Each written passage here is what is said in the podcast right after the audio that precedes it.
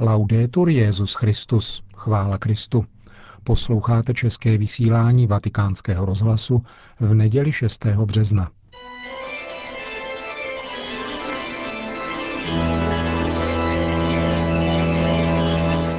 Církev a svět. Náš nedělní komentář. Připravil Milan Glázer.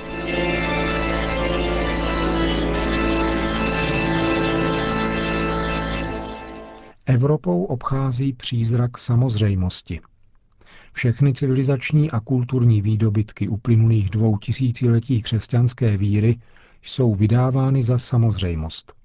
Drtivá většina médií a institucí sugeruje, jako by tyto hodnoty mohly být stejně dobře plodem jiné, náboženské a nebo ateistické tradice. Žijeme v diktatuře samozřejmosti, nebo jinými slovy, v diktatuře domýšlivé přezíravosti, v bezdůvodné jistotě egocentrismu, který je stále modernější. Úžas jako takový však není zakázán. Žasnout se smí mnoha rozmanitými způsoby, například nad večerními róbami hereček při předávání Oscarů nebo nad mláďátky zvířátek. Žasnout lze také nad zveřejněnou mediální kauzou, i když samozřejmě jen do té doby, nežli je bez objasnění vystřídána nějakou další.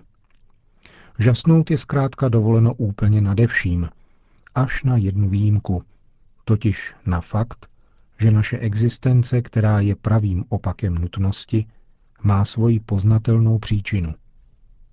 Už jen náznak této pravdy je obcházen jako neslušnost, nekorektnost, přepjatost či fundamentalismus je zdvořil interpretován jako projev neúctivosti vůči veřejnosti. Média vytěsňují úžas z nabízející se pravdy šířením nezúčastněnosti a netečnosti. Servírují všechno tak, jako by jedinec sám mohl rozhodovat o pravdě, o dobru i o zlu. A účinky jsou na bíledni. Ve veřejnosti sílí dojem, že každý nejen všechno ví, nebo při nejmenším všechno vědět může, ale že má zcela jasno také v tom, jaké a jak by všechno kolem mělo být. Takovýto přehled zdá se všem vyhovuje. Ve skutečnosti se však stále více posouváme vstříc jedinému dilematu. Víme všechno o ničem, anebo nic o všem. Před více než 20 lety pominula diktatura, která člověku vnucovala určité ideje určitým způsobem vnucovala mu je jakožto občanovi státu. Jehož úředním vyznáním neboli ideologií bylo učení nazývané marxismus-leninismus. Komunisté popisovali reálný stav věcí vždycky abstraktně a apodikticky.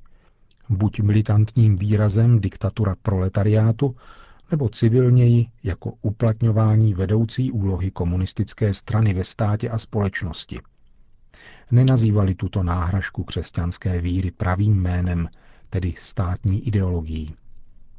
Média rovněž patřila lidu.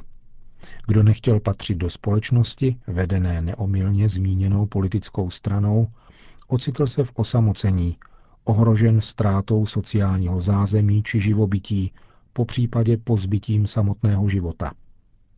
Nyní však zbývá otázka, znemožnila privatizace médií ideologickou diktaturu?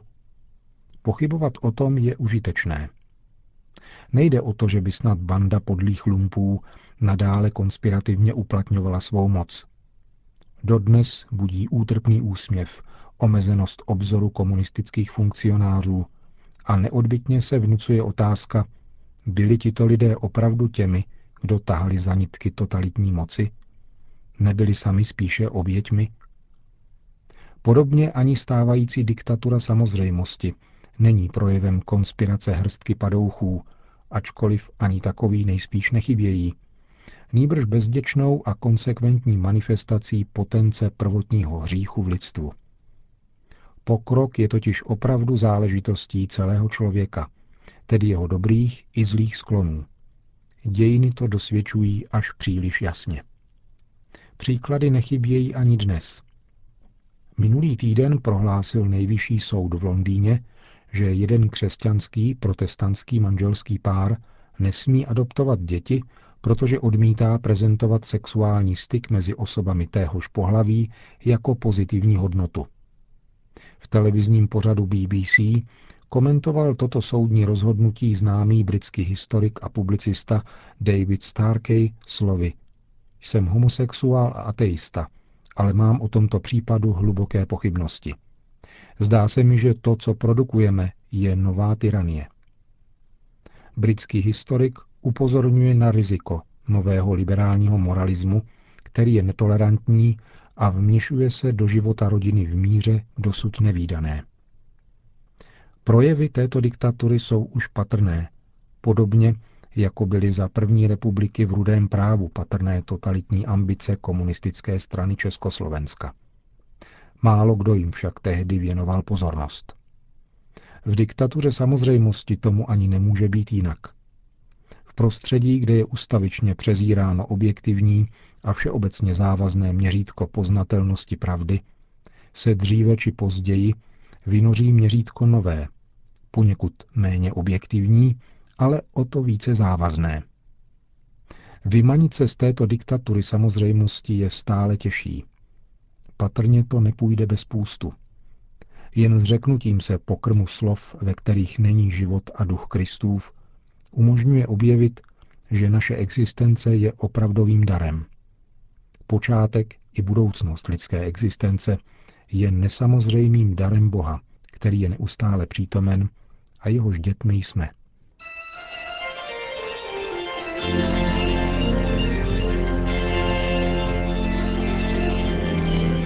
Slyšeli jste náš nedělní komentář Církev a svět.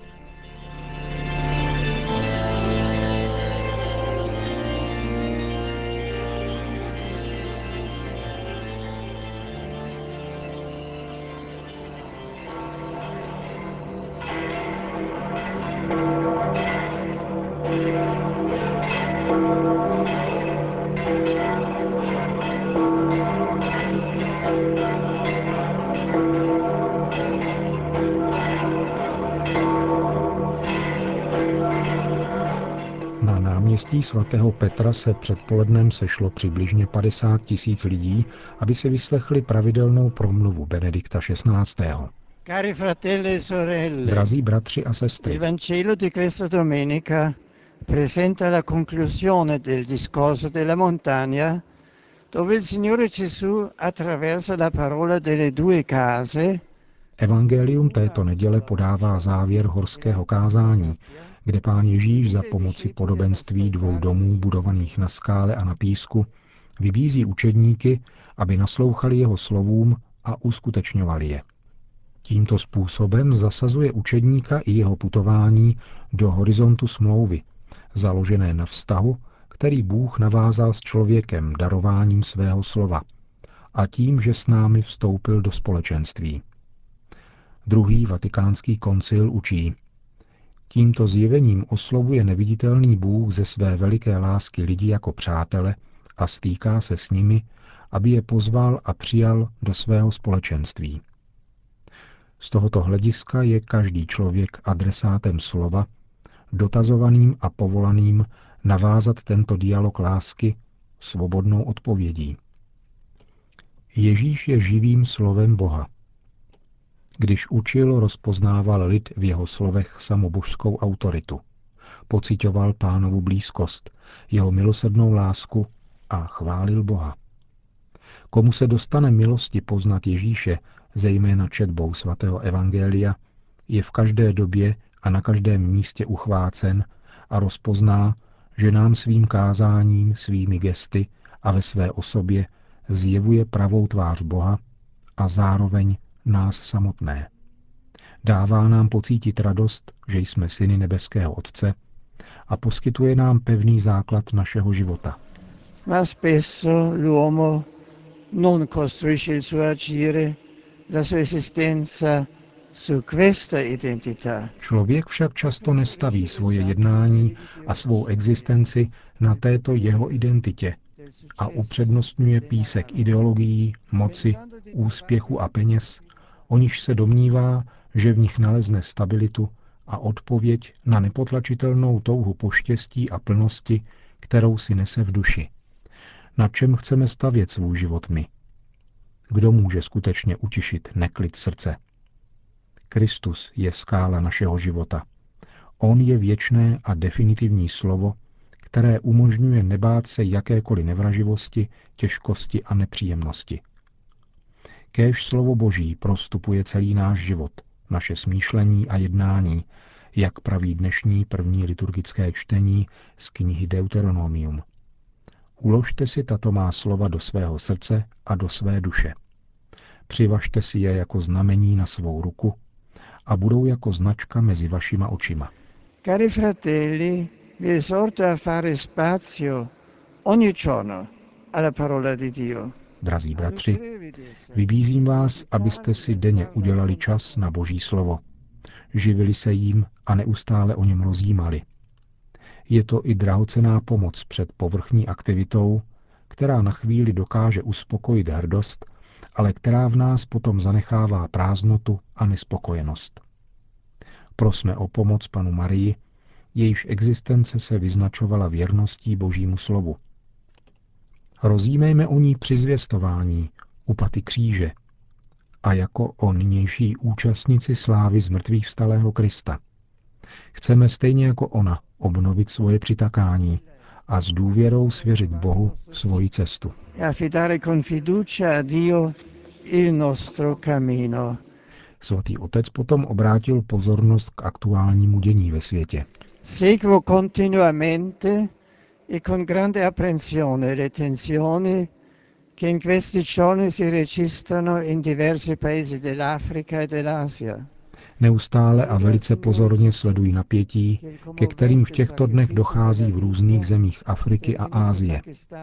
Prosím Pána Ježíše, aby dojemná oběť života pákistánského ministra Shahbaz Bhattího probudila ve svědomích odvahu a nasazení na obranu náboženské svobody všech lidí a tak byla prosazována rovnost jejich důstojnosti. Moje upřímné přání vede také do Libie, kde nedávné střety zanechaly mnoho mrtvých a rostoucí humanitární krizi. Všechny oběti a ty, kteří se nacházejí v úzkostných situacích, ujišťují svojí modlitbou a blízkostí a postiženému obyvatelstvu vyprošují pomoc a podporu. Mentre invoca assistenza e soccorso per le popolazioni colpite. Po společné modlitbě pak Benedikt XVI. všem udělil apoštolské požehnání. Sit nomen Domini benedictum, ex hoc nunc et usque in seculum, adiutorium nostrum in nomine Domini, qui feci celum et terra, benedicat vos omnipotens Deus, Pater et Filius et Spiritus Sanctus. Amen.